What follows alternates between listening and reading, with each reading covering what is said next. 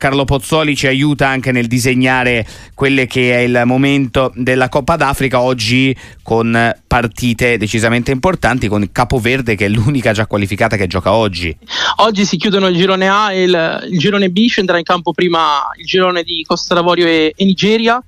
con eh, le due squadre che si scenderanno in campo alle 18, la Costa d'Avorio affronterà la Guinea Equatoriale, la Guinea Bissau invece affronterà la Nigeria due gare chiave per, per entrambe le squadre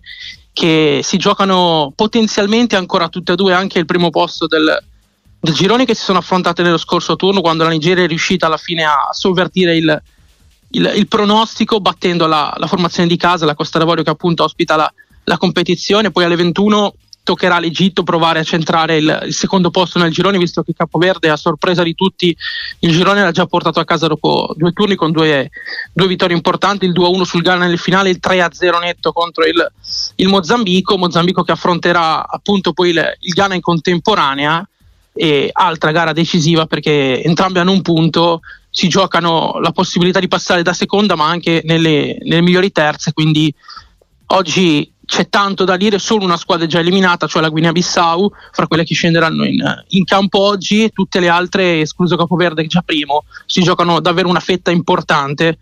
nella, nella qualificazione verso gli ottavi.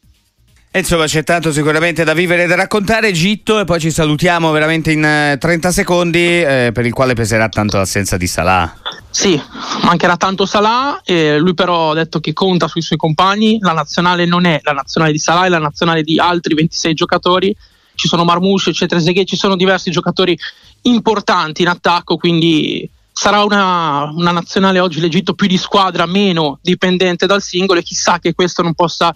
giovare a una formazione che ha faticato in un poco nelle prime due giornate. Carlo Pozzoli, Sport Italia, rapido ma molto molto molto molto chiaro come gli amici che ogni giorno seguono la Coppa d'Africa in tv. Ciao Carlo.